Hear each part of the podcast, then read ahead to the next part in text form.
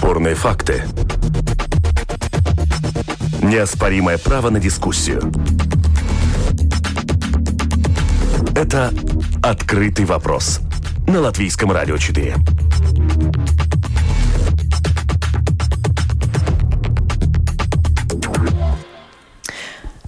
Добрый день, уважаемые радиослушатели. В эфире программа «Открытый вопрос», которую сегодня веду я, Оксана Донич. А тема, которую мы обсуждаем – госбюджет, математический расчет или жонглирование цифрами. В студии Инна Штейнбука, член Совета по фискальной дисциплине, профессор Латвийского университета. Добрый день. Добрый день. Еще одна гостья из Латвийского университета, также профессор Ая Зобена, директор Института социальных и политических исследований Факультета социальных наук Латвийского университета. Здравствуйте. Здравствуйте. И Эдмунд Крастинш, экономист, бывший политик, экс-министр финансов. Здравствуйте. 20 лет назад вы занимали да, этот да, пост в 1999 году утвердить, несмотря ни на что. Похоже, так поступают правящие, рассматривая бюджет государства. Дефицит в размере 0,3% от ВВП, рост экономики 2,8%. Такое ощущение, что политики подбивают баланс, жонглируя цифрами. В рамках 10-миллиардного бюджета Пусть только на бумаге они ворочают миллионами, перераспределяют налоги, которые еще только будут собраны. Одним понизят доходы, другим увеличат расходы и наоборот. Но всегда остаются недовольные такой математикой. Как же скроить идеальный бюджет? На каких расчетах он должен базироваться? Ответы на эти вопросы мы будем искать в ходе сегодняшней дискуссии. Банк Латвии уже высказался по поводу бюджета 2020, который в настоящий момент обсуждается парламентариями, сказав, что он не идеальный, но приемлемый. Свою оценку бюджету в программе подробности накануне дал также Мартин Бондерс, глава бюджетно-финансовой комиссии Сейма. Послушаем запись. Не меняются налоги. Это очень важно.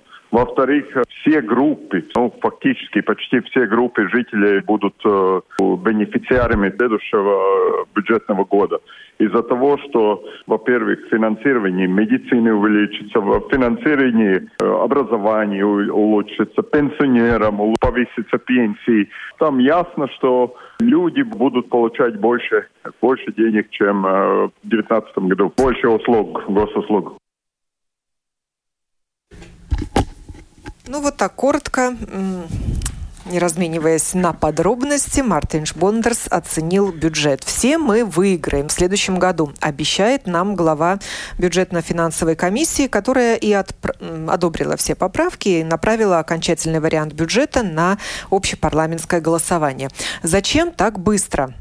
Медики и оппозиция просили прервать рассмотрение бюджета. Союз свободных профсоюзов упрекал в отсутствии диалога с социальными партнерами и требовал созвать Национальный трехсторонний совет по сотрудничеству еще до второго чтения.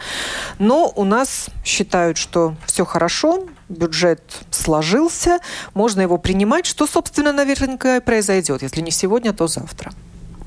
К чему такая спешка? Вот вопрос. Почему нельзя рассматривать дольше, учитывая мнение тех, кто недоволен бюджетом? Ну, я бы сказала, что э, хорошая практика руководства государством все-таки заключается в том, чтобы бюджет был принят до конца календарного и фискального года. И поскольку у нас уже сегодня вот даже в Англии, в Лондоне елку рождественскую зажгли, то есть мы чувствуем приближение праздников, да, то есть и, ну, так сказать, наши руководители государств работают по плану, так что то, что бюджет собирается принять еще в этом году, я думаю, что это положительно. Ну, такое ощущение, что мы хотим его принять до государственного праздника, а не до Рождества. А что, а что это будет менять? Угу. Если нет, э, не видно никаких таких предложений или перемен, что можно сделать, то нет э, смысла тянуть. А чтобы как-то радикально поменять, там надо ведь э, поглубже смотреть. От такого пока э, вида на, на бюджет нет. И потому брать там 10 миллионов из одной позиции перекидывать на другую, ну сколько это можно? Ну, это уже попробовали. Сколько могли, столько перекинули. Если нет радикальных предложений, как изменить структуру, то нет смысла это тянуть. К тому еще недостатков надо... в предложениях не было. 324 предложения было подано. Ну, да, откуда их эти деньги взять? Еще из, э, перекинуть из одной позиции в другую без такого структурного, структурных изменений, там нет много смысла. К тому же э, самоуправление могут принимать свои бюджеты на следующий год только после того, как утвержден государственный бюджет. Это тоже надо э, ведь взять во внимание. Если есть желание менять по сущности бюджет, то надо это утвердить и сразу начать работу над этими существенными изменениями. Я считаю, что такие изменения нужны. Профессор Зобина, не считаете вы, что поспешно принимается бюджет? Я, конечно, не экономист, и я не могу судить о каких-то деталях, но, в принципе, я с коллегами дискуссии согласна, э, потому что бюджет – это все-таки ну, проект на один год – и такие радикальные какие-то изменения, конечно, в самую последнюю минуту очень трудно сделать. И я так, как работаю в университете уже долгое время, я понимаю, что не только в самоуправлении, в общем-то, в каждом государственном а, учреждении важно, чтобы, ну, что 1 января началось с, с, с бюджета. А с другой стороны, наше государство не проект на один год – это долгосрочный проект, да, и ответственность политиков, и что они э, обещают, и как они выполняют обещания, насколько они сами рассчитывают э, свою карьеру, mm-hmm. насколько долгий срок, это уже другое дело, да. Есть даже глобальные документы, я не знаю, может быть, коллеги поправить, я не знаю, как правильно будет по-русски сказать, Sustainable Development Goals. Но это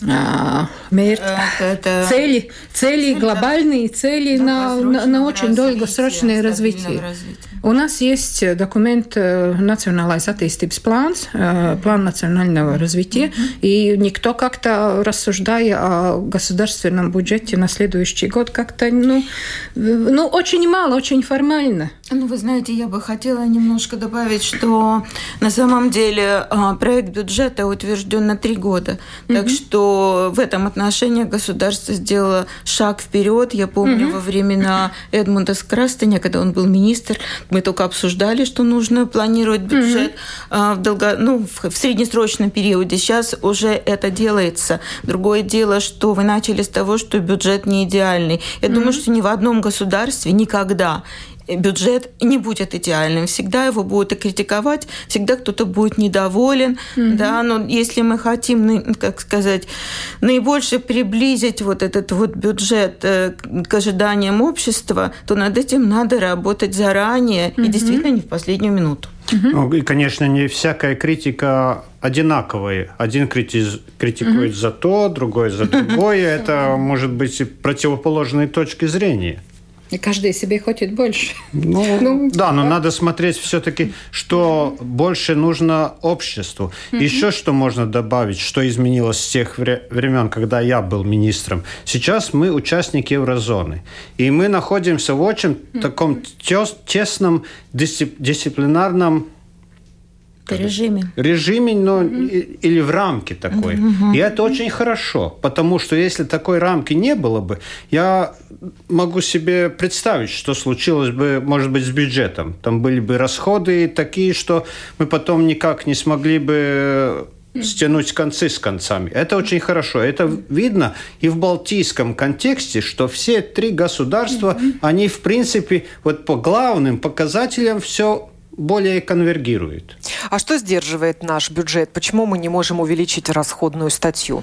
Вы знаете, есть в Латвии такой закон о фискальной дисциплине, угу. да, ну, который дисциплинирует, само, само слово дисциплина уже свидетельствует о, то, о том, о чем закон. Может быть, многие не понимают слово фискальный, такой угу. неприятная терм, терминология, но в принципе дисциплина означает, что нужно жить в соответствии с имеющимися средствами, как Эдмунд сказал, сводить концы с концами в соответствии соответствии, так сказать, с рамками. Да? И, и поэтому э, наш закон, более того, наш латвийский закон, он даже более строгий э, по сравнению с европейскими нормами, нормами Европейского Союза. И вот э, согласно нашему закону, дефицит бюджета не может превышать минус 0,5% от валового продукта. Да? И то, что вы назвали цифру 0,3, как бы свидетельствует о том, что все в порядке. Но, Но дело в том, позволить что... себе больше. Нет, потому что если вы читали заявление э, Совета по фискальной дисциплине, которое я представляю, то вот мы немножко по-другому рассчитываем, э, ну, так сказать, вот ведем учет или бухгалтерский, бухгалтерский учет на уровне государственного бюджета, и по нашим расчетам э, дефицит несколько выше, он минус 0,7, согласно нашим расчетам. Это спорный вопрос, Министерство финансов э, с этим не согласно. Мы, так сказать, отставим эту позицию, поэтому все время говорим, что наш бюджет – не только не может позволить себе еще вырасти, я имею в виду расходы, а наоборот, надо бы как бы еще их снизить, вот, так что на определенную сумму. Поэтому мы очень непопулярны. Мы как раз те, которые говорят, что тратить надо меньше. Да, в отличие от социальных групп, медиков mm-hmm. и так далее. Я сама представляю уч- ученых тоже и, так сказать, mm-hmm. профессуру. Я прекрасно понимаю, что мы хотим жить лучше и хотим больше финансирования. Mm-hmm. Так что во мне раздвоение личности наблюдается. А к Совету по фискальной дисциплине прислушиваются, когда вы даете такие рекомендации, есть ли в них конкретные цифры? Насколько да, уменьшить расходы? Конечно, есть, есть конкретные цифры, и не буду пугать слушателей, да, там много миллионов, так что не будем пугать, но дело в том, что насколько прислушивается, вы знаете, я думаю, что всегда нужно иметь кого-то, который выступает вроде плохого парня полицейского, mm-hmm. там, не знаю, вот, вот мы исполняем такую роль, да, у нас нету санкций в наших руках, мы не можем заблокировать решение правительства, мы можем только предупреждать, и, собственно говоря, Европейский Европейская комиссия делает то же самое. Она предупреждает, да. Но там есть санкции. Там, если уж совсем, так сказать, нарушается фискальная э, э, дисциплина, да, то, то санкции могут быть применены. У нас нету таких, да, поэтому это дружеский совет. Отминусовали расходы от доходов, получили дефицит. Угу. Подогнали его под определенную цифру. Угу. Так формируется бюджет. Вот чтобы не больше 0,5. Сделали 0,3. Еще лучше. Нет, ну экономика ведь э, обычно растет. Это есть, э, ну, такие э, исключительные годы, когда она падает. Ну, во всяком случае, в номинальном выражении. То есть каждый следующий год как будто приносит больше денег. Поэтому и премьер сказал, у нас самый большой бюджет. Ну, что там удивительного. Каждый год должен быть самый большой бюджет вот когда вы прогнозируете, сколько у вас денег будет, вы потом смотрите, какие расходы обязательные, от которых нельзя отказаться, которые в законах и так далее. Тогда вы смотрите, сколько получается, разница с тем, что вы прогнозируете, есть то количество, которое вы можете заново распределить. Или что-то увеличить, или какой-то новый проект, или что-то новое завести. В, рам в рамках вот того э, дефицита бюджета, который... Допустим. Да. И вы знаете, ну, это составление бюджета, это на самом деле очень серьезная, кропотливая работа. Это mm-hmm. не подгонка э, цифр mm-hmm. под какой-то ответ. Э, да? То есть есть какое-то базовое финансирование, которое, в принципе, ну, обычно не затрагивается и mm-hmm. дальше, поскольку экономика действительно развивается, растет обычно, да, и поступают дополнительные расходы по сравнению с предыдущим годом, и вот это называется фискальным пространством, то есть дополнительные возможности финансировать еще что-то. И дальше, конечно, начинается, у нас все приоритетно, не только медицина, у нас приоритетно образование, у нас приоритетно оборона, у нас приоритетно наука, у нас спорт тоже приоритетно. Все приоритетно, поэтому все социальные группы хотят получить больше. Пенсии, пособия. Тоже хочет сказать, давайте не будем повышать повышать пенсии, отдадим все медик. Это невозможно. Поэтому государство, правительство и в начале Министерство финансов пытается, так сказать, подсказать, как можно распределить э, имеющиеся ресурсы для того, чтобы более-менее удовлетворить всех. Ну, насколько это возможно, я сказала, это по определению невозможно.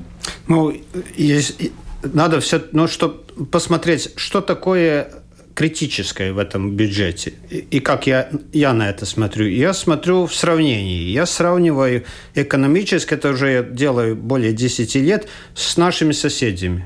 Эстонией и Литвой. В принципе, такого же размера примерно государства, такое, такое же и э, прошлое, так, очень сравните, сравнимые государства. И тогда я сравниваю бюджет и расходы разного вида. Вот, например, с Эстонией. У нас э, доходы от налогов э, в отношении к э, национальному доходу примерно одинаковые процентуально. А в Эстонии пониже ведь ставки налоговые. Еще несколько лет назад разница по НДС у нас была с Эстонией примерно 1% национального дохода. Но сейчас она уменьшилась, но все равно, если вычислить, сколько мы недополучаем НДС в сравнении с Эстонией, это примерно 200 миллионов. Вот одна позиция, куда смотреть, угу. где получить дополнительные доходы. Если мы смотрим на расходы и сравниваем с соседями, это сразу очевидно, где наша самая большая проблема. Это здравоохранение. Угу. Мы тратим так много, мало. И, кстати, по новому бюджету эта пропорция еще уменьшается в следующем году, потому что э, национальный доход вырастет более э, быстро, чем мы увеличиваем расходы на медицину. Посмотрите в, какие-то данные OECD. Угу. У нас э, медики получают вдвое меньше, угу. чем в сравнимых государствах. Я не говорю уже о богатых государствах. Угу. Ну, это если мы сравниваем со средней зарплатой. Вопрос, почему так? Э, был было очень большое уменьшение после кризиса 2009 года. И что мы все-таки тогда больше финансируем, чем эстонцы или, и литовцы? Ну вот посмотрим. Мы, оказывается, экономическую деятельность больше финансируем, коммунальное хозяйство больше финансируем. Mm-hmm. Это разница здесь с соседями. У нас примерно 2% от э, национального дохода, то есть 600 миллионов. Угу. Вот, вот где надо смотреть, как перераспределить. И если мы смотрим, какие именно экономическая активность, самая большая разница, что мы каким-то образом через бюджет финансируем энергетику. Угу. Я не могу увидеть по этим документам, которые публично э, угу. доступны. Где эти, эти деньги идут? Может быть, Инна знает может где-то докопаться, где, где это финансирование происходит. Но у нас там финансирование 1,6% от национального дохода. А у Эстонии и Литвы ну, 0, 0. Ну, если мы смотрим на опыт наших соседей, то я бы хотела еще привести другой пример, по, как раз который касается дисциплины. Да? Если мы вспомним ситуацию перед экономическим кризисом, то Эстония вот за время своей независимости умудрилась не только, так сказать, э, финансировать разные приоритеты, но еще и накопить резервный фонд.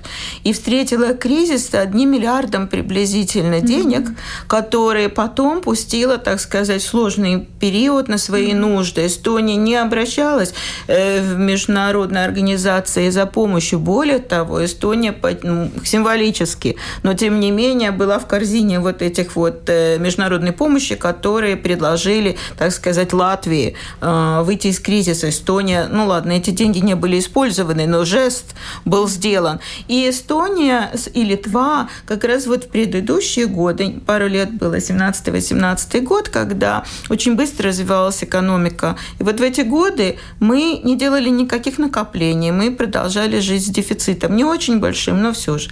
А они кончили без, бюджет с дефицитом. И при этом, возвращаясь к тому, что Эдмунд только что сказал, они намного больше тратят средств для, на здравоохранение, и они умудряются собирать больше налогов.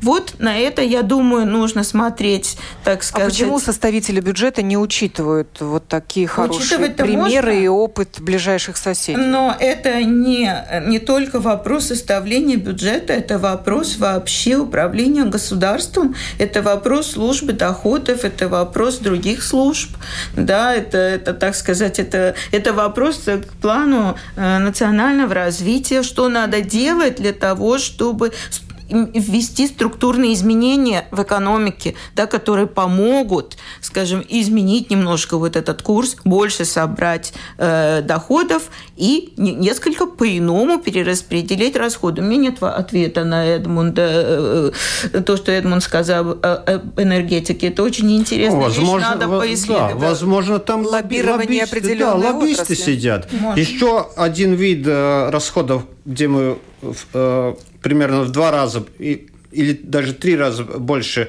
расходуем, чем соседи. Это коммунальное хозяйство. Почему? Что, По... что вы имеете в виду? Коммунальное хозяйство – это вода, э, квартиры, строительство новых квартир. Это в основном идет через самоуправление. У нас вообще больше финансов распределяется децентрализированно через э, самоуправление, чем в соседних государствах. Но доходы самоуправлений понизили в рамках этого бюджета. Где же они э, понизили? Ну, так Также 20, 20 процентов. 100 миллионов, по-моему.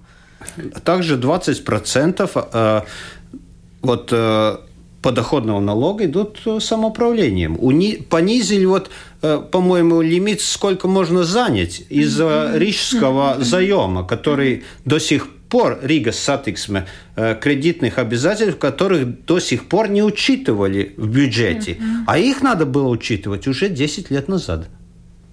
Mm-hmm. Сегодня вот Брюссель сказал, ну, кончайте, сколько можно. Mm-hmm. Покажите, как у вас э, в действительности mm-hmm. в бюджете. Они mm-hmm. все время тут э, махинируете, как в Греции. Ну, с Грецией это, пожалуй, слишком ну, сильно. Да, ну, что но, сильно? но дело То же самое. Что ну да, э, э, это было. Но я думаю, что вот, кстати, административно-территориальная реформа, если будет, так сказать, введена в действие, mm-hmm. возможно, частично улучшит вот эту проблему, перераспределит, ну, даст какую-то реальную экономию, mm-hmm. какой-то более рациональный взгляд на вещи, потому что концентрация ресурсов и все, все, все же даст, я, я надеюсь, даст определенный эффект. Из чего формируется доходная статья бюджета? Давайте перечислим, чтобы наши радиослушатели поняли, откуда угу. деньги. Ну, я, конечно, не тот человек, который на, на, на это может ответить. Да, конечно, это налоги. Налоги? Это всякие виды налогов. Деньги европейских фондов? Ну, и, тоже, да, и, доход, и доходы от государственных предприятий. Угу. Довольно большие. Угу. Вот те дивиденды, которые да, государство дивиденды. может угу. пустить в бюджет. Угу. Да. Угу. Угу. Кстати... И Банк Латвии тоже. Ну да, ну Банк Латвии там небольшие деньги да, платит. Не и это различие от э, многих развитых европейских государств, у которых бюджет в основном образуется из налогов. А у нас угу. очень э, налоги составляют меньше, чем в нормальном таком развитом европейском mm государстве, потому что у них нет так много доходов от, от газпредприятий, и, конечно, они не получают европейские фонды в таких размерах. mm Дефицит бюджета связан с внутренним валовым продуктом. Чем рискует Латвия, если дефицит бюджета будет больше? Не, ну... Санкции какие-то будут? Видите ли, санкции будут тоже. Но я говорю, если мы нарушим, так сказать, европейские нормы, да, тогда mm-hmm. возможны санкции.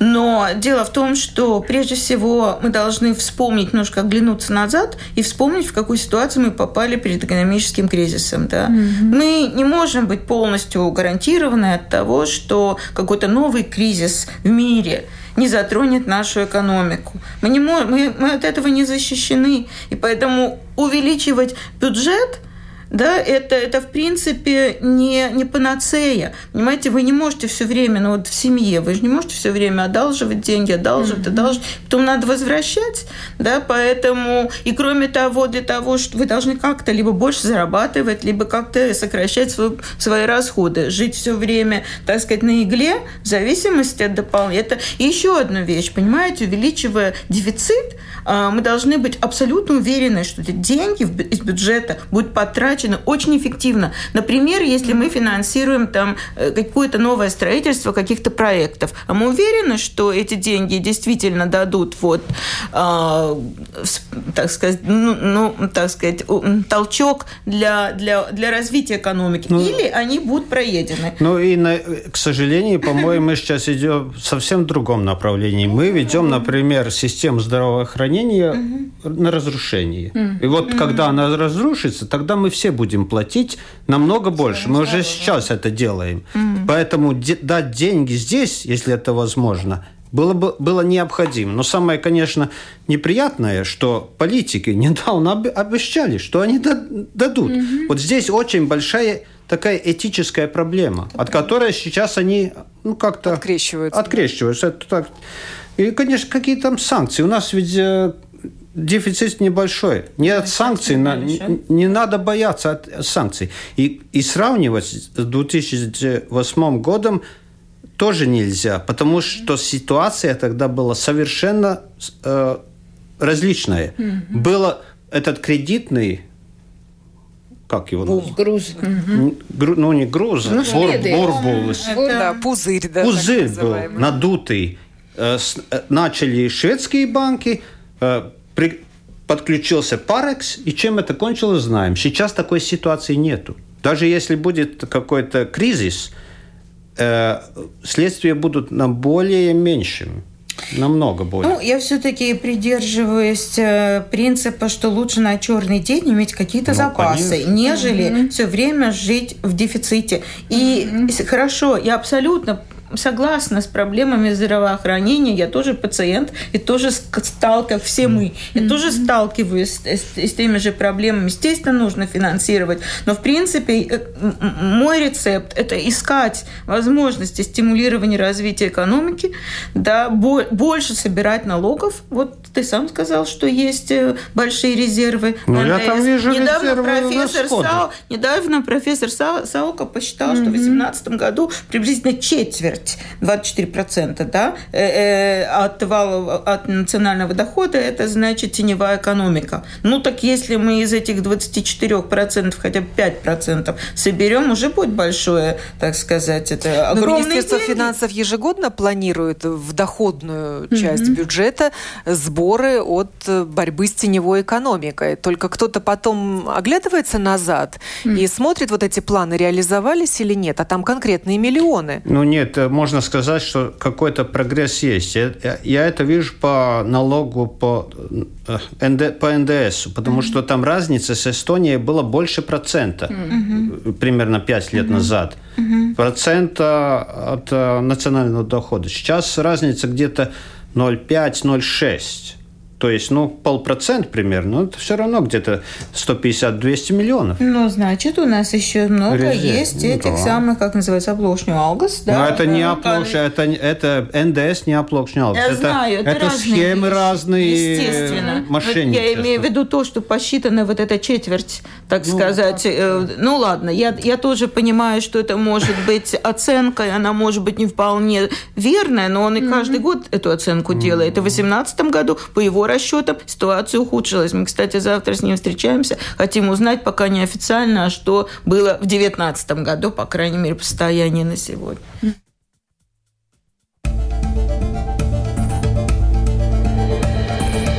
Это «Открытый вопрос» на Латвийском радио 4.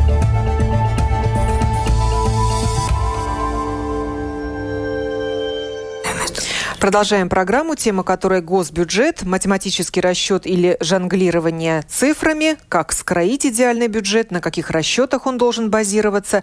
В студии Инна Штейнбука, профессор Латвийского университета и член Совета по фискальной дисциплине социолог, профессор Латвийского университета Айя Зобина, директор Института социальных и политических исследований Латвийского университета и Эдмунд Крастенш, экономист, бывший политик и экс-министр финансов. 20 лет назад он занимал этот пост. Как бюджет связан с планируемым ростом экономики и развитием народного хозяйства в целом? Но я Почему сказала... вот в связи с бюджетом звучат вот эти цифры? Мы планируем рост экономики 2,8%, что не очень много, но все же. Но видите, здесь зависимость прямая. Как образуются налоги бюджета mm-hmm. или дивиденды от предприятий. Да, дивиденды образуются от прибыли. То есть если предприятие развивается более быстрыми темпами, то и дивиденды, дивиденды будут больше. Да? Если э, любое предприятие, которое платит любой налог – ну, скажем, налог на прибыль или там, или люди, которые э, платят налоги своих доходов, это все связано с ростом экономики. Если экономика не растет, то, соответственно, налоги стоят на месте. Если экономика развития падает, то, соответственно, мы и собираем меньше. Ну, вот такая приблизительная зависимость. Ну, это зависимость такая односторонняя, то есть взять от экономики, взять от бизнеса или что-то дать тоже? Ну, видите, вложить. если мы говорим о расходах бюджета, то это еще и вложить. Но кроме того, если мы говорим о стимулирующей роли или запрещающей роли каких-то налогов, то это тоже влияет. Mm-hmm. Да?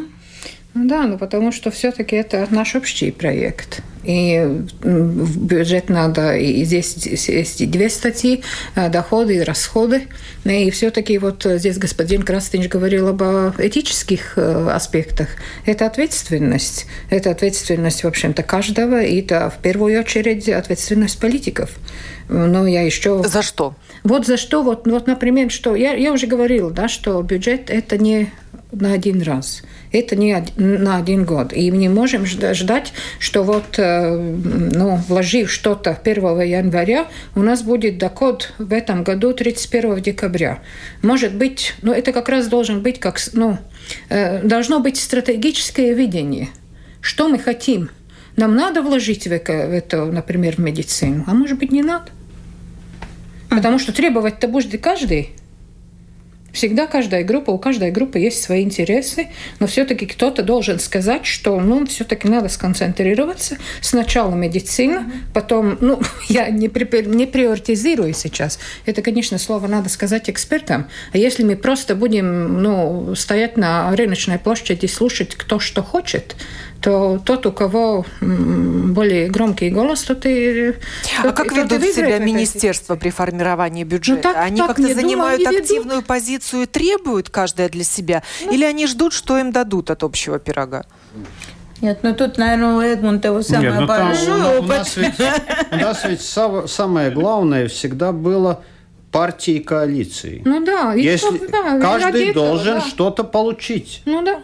И вот тогда там объективные То есть по партийному принципу уже? Ну, в принципе, Сколько да. каждая партия ну, для себя ну, получит?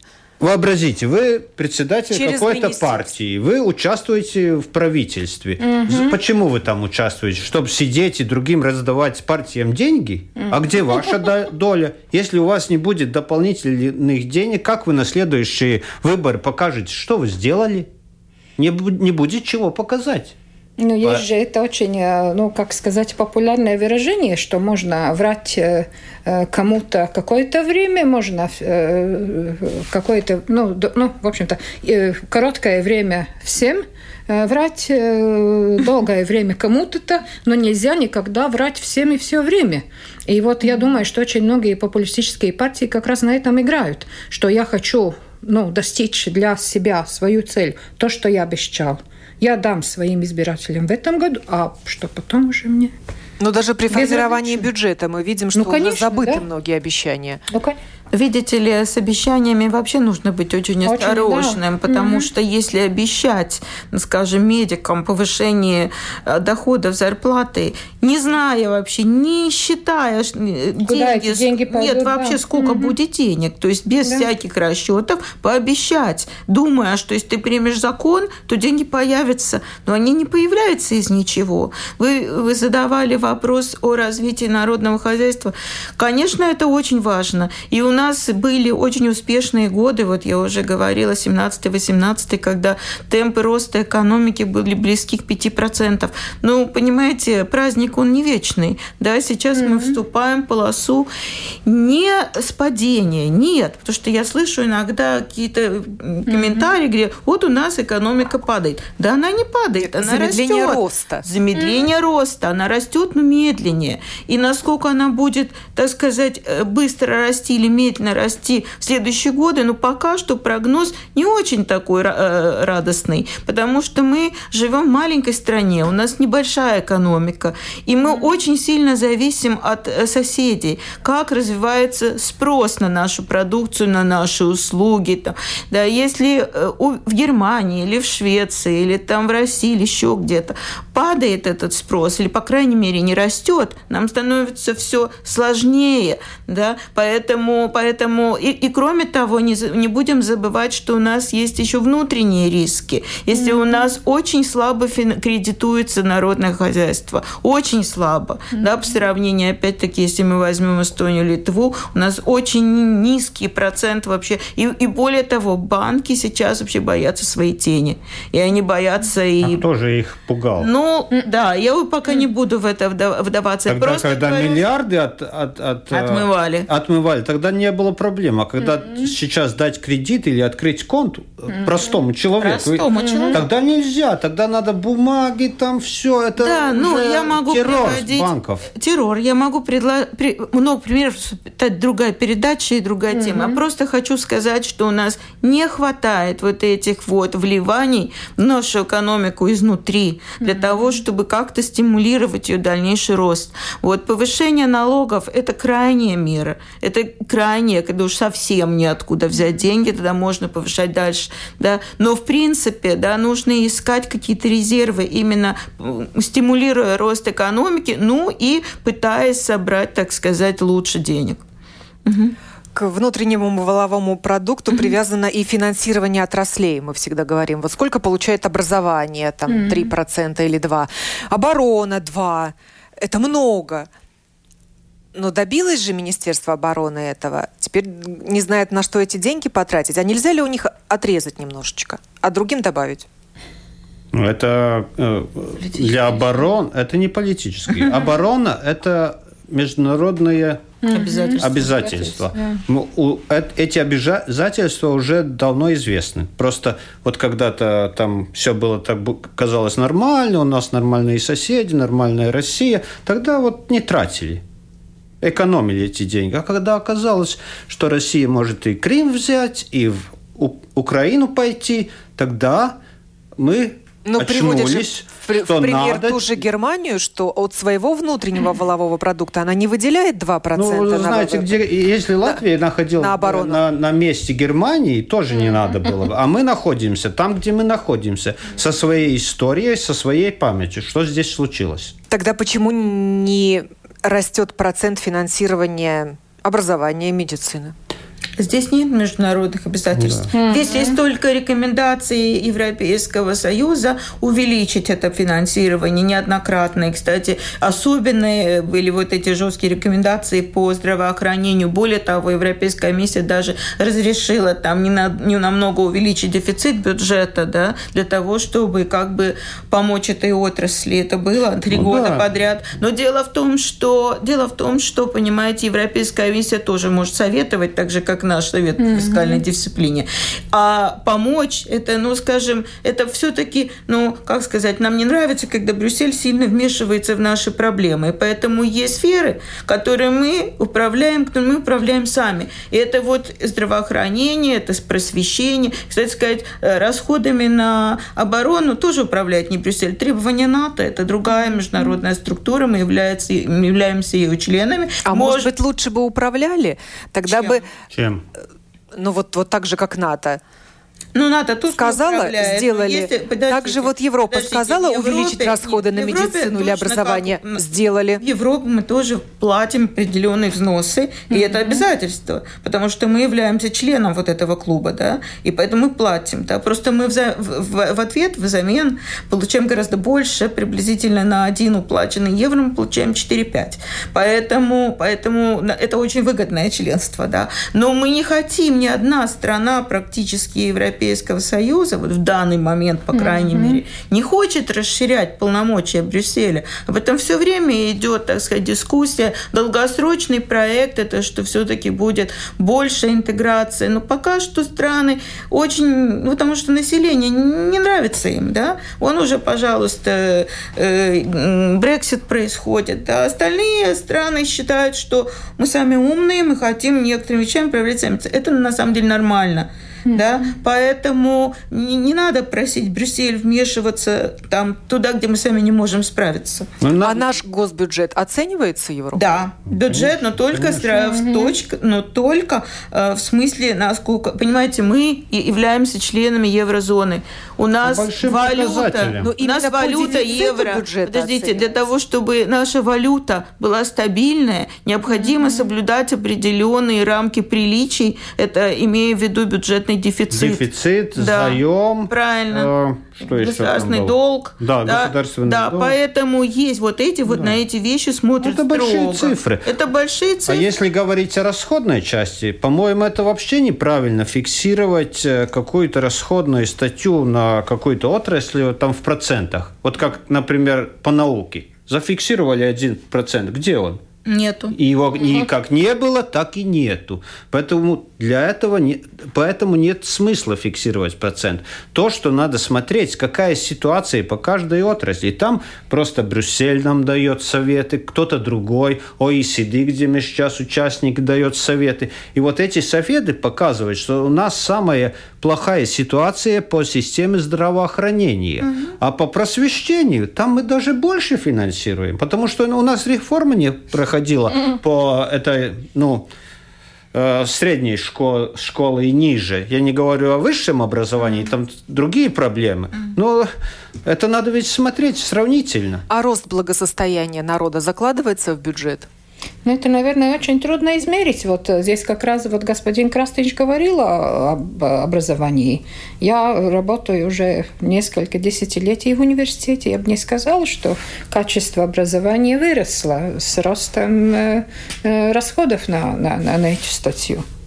И, чем мы можем измерить стоит... благосостояние? Ну, вот, э, да. Ну, видите ли, благосостояние – это такой сложный термин. Я когда работала в Евростате, в Европейской комиссии, то мы пытались измерить качество жизни. И есть очень многие показатели. Это не только, так сказать, доходы, да, это не только ваша зарплата или пенсия, или там комбинированный доход. Это гораздо больше. Это доступность и качество здравоохранения, это доступность и качество э, образования. образования, это окружающая среда и качество, скажем, воздуха, которым вы дышите, и еду, которую вы потребляете, да. Это продолжительность жизни. жизни, совершенно верно, mm-hmm. да, и ощущение безопасности, если вы живете в каком-то криминальном, не знаю, там месте, стране, не знаю, там Боливии, да, то, э, да, или живете в Индии, где у вас там нету воды, или в Китае, где у вас дышать дышать нечем в Пекине. Да? Да, я имею в виду, что вот это очень комплексный показатель или ряд показателей, которые свидетельствуют о качестве жизни. В принципе, в Европе и, и в Латвии, я, я считаю искренне, что вот если брать такой комбинированный показатель, угу. совсем неплохое качество жизни. Да? Но если мы берем отдельно его статьи, там вот и доходы на душу населения, да, вот продолжительность жизни, которая связана с, здраво- с системой здравоохранения, качество э, среднее качество mm-hmm. образования, то, естественно, мы отстаем. А если мы берем наш воздух в Латвии, или, например, качество воды, там еще чего-то, или уровень безопасности, то я считаю, что совсем, mm-hmm. совсем хорошо. Ну, а как мы можем рост благосостояния отразить в государственном бюджете? Вот ну, ну как? Увеличить необлагаемый минимум, э, ну, это повысить просто, минимальную ну, зарплату. Ну, ну, ну вот то, что вот народ ну, это, интересует, ну, ну, этим... когда политики принимают бюджет. Ну, а как ну, это отразится на моем кошельке? Ну, на бюджете моей бюджет, семьи. Бюджет может быть только инструментом трансфертов угу. из одной персоны к другой. Угу. Главное, надо зарабатывать самому. Угу. Бюджет может как-то стимулировать развитие хозяйства или не стимулировать. И тогда будет э, это благосостояние более медленно развиваться. Бюджет может дать деньги тем, которые, ну, там э, разного типа рисковые группы, инвалиды, mm. безработные. Но это трансферты. Взять у кого-то и, и дать другому. Перераспределить, да. да. Mm-hmm. Это, это действительно э, система перераспределения. Да? Ну, эта система в разных экономических ну, моделях действует по-разному. В Скандинавии больше забирают у богатых, так сказать, отдают менее богатым, да. То есть там э, ну, очень социально ориентированная система, да, там очень невыгодно, например, зарабатывать больше определенной суммы, потому что 90%... Ну, у нас это уже тоже есть. Ну, у нас не в такой степени. Не в такой, ну, а, в такой а больше, чем в Эстонии, где нет Ну, больше, вообще. чем в Эстонии, но да. не, не можем себя сравнить там со Швецией, Финляндией или там Данией. Поэтому в каждой системе, но это не значит, что во Франции такая система, или там, не знаю, в Португалии, да, и, и, и, европейские страны, они очень отличаются друг от друга, друга, в том числе система там, так сказать, перераспределения через бюджет тоже отличается. И в этом отношении тоже вот нету такой унифицированной системы э, налогов или унифицированной системы структуры расходов. Каждая страна решает по-своему. Это ответственность вот политиков, которые mm-hmm. власть. Вот Айнарс спрашивает, на какую зарплату рассчитан бюджет? Mm-hmm. То, о чем я говорила. Каждый народ меряет по своему, вернее, каждый человек по своему кошельку меряет этот бюджет. А что он мне даст конкретно? Ну, видите ли, бюджет в принципе дает зарплаты только сотрудникам, так сказать, mm-hmm. государственного сектора mm-hmm. или этих самоуправлений. Поэтому, если э, вопрос задается человек, который работает в частном секторе, то никак так. Ну, Нет, ну минимальная, ну, зарп... минимальная зарплата. зарплата. Да. Я не знаю, минимальная сколько там зарплата. на следующий год. Ну, Без дело изменений. в том, что средняя mm-hmm. зарплата сейчас в Латвии больше уже тысячи евро. Но что нам дает средняя температура? Температура по больнице. Угу. Да? Это же не ответ на вопрос, поэтому бюджет... Нет, ну бюджет э, они рассчитывают э, какой-то, берут э, среднюю зарплату, там рассчитывают, сколько налоги будут угу. по подоходному налогу. Я даже не знаю, там такие детали не, не видны в объяснительном угу. письме бюджет. Ну, вот Даца пишет, если правительство и депутаты получают зарплаты в несколько раз больше, чем народ, то им не будет дела до проблем народа. Почему никто не протестует против такой ситуации? Ну, протестуют ведь медики. Да, mm. медики протестуют. Ну и что? И политики обещают, что и в следующем обещают, году будет да. лучше. Повышают зарплаты себе, не повышая другим? Ну, я думаю, что это, не, это тоже не, в некоторой степени mm. спекуляция. Конечно. Себе тоже не сильно повышают, поэтому, mm-hmm. поэтому э, пропорционально, так сказать, и даже не пропорционально. Нет, нет, но они, они даже не повышают себе. Это да. та система, которую ввели, и от, от нее не надо отказываться, что это mm-hmm. автоматическая система, связанная с каким-то показателем. И тогда сами это решение не принимают. Можно дискутировать, mm-hmm. с каким показателем показателем. Mm-hmm. По-моему, сейчас они связались со средним, э, средней зарплатой, mm-hmm. этот коэффициент. Лучше, чтобы эта система автоматическая, чем они решают, решали бы mm-hmm. каждый год, и тогда популизм мы не можем повышать, но надо снизить и так далее при принятии бюджета политики думают, от каких трат можно отказаться, или им на это указывают уже те, кто недоволен составленным бюджетом?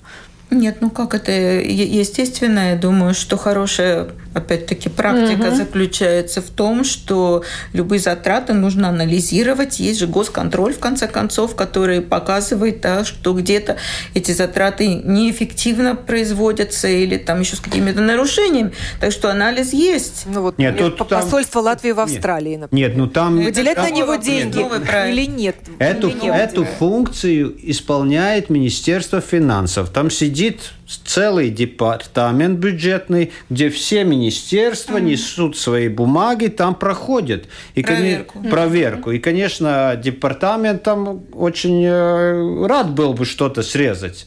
И потом политики уже, ну как, они в, э, в расходы другого министерства полезут. Это не делается обычно, потому что это как? Ты влезешь в мое, в мое министерство, я залезу в твое. Mm-hmm. Такая война начнется. В коалиции так не делается. Если вы работаете в коалиции, это невозможно. Ждать, чтобы вот э, другой министр указывал на министра или своей партии, или на, на другого министра. Это функция или Министерства финансов, или уже тогда ну, в парламенте. В принципе, это еще и функция госконтроля. Ну, госконтроль это потом, да. Ну, потом, да. Но на основе их заключений можно оптимизировать э, систему затрат в, в тех же министерствах, потому что это нейтральная все-таки институция, которая ничего не перераспределяет. Говорили мы сегодня о госбюджете, как сделать его идеальным и на каких расчетах он должен базироваться. Спасибо гостям сегодняшней дискуссии Инне Штейнбуке, члену Совета по фискальной дисциплине, профессору Латвийского университета, еще одному профессору Латвийского университета, социологу Айе Зобане и Эдмунду Крастеншу, экономисту, бывшему политику. А парламентарии продолжают обсуждать бюджет 2020 и принимать его. Удачи. Программу Удачи, да. подготовила продюсер Валентина Артеменко, а провела ее я, Оксана Донич. Хорошего дня. Это «Открытый вопрос» на Латвийском радио 4.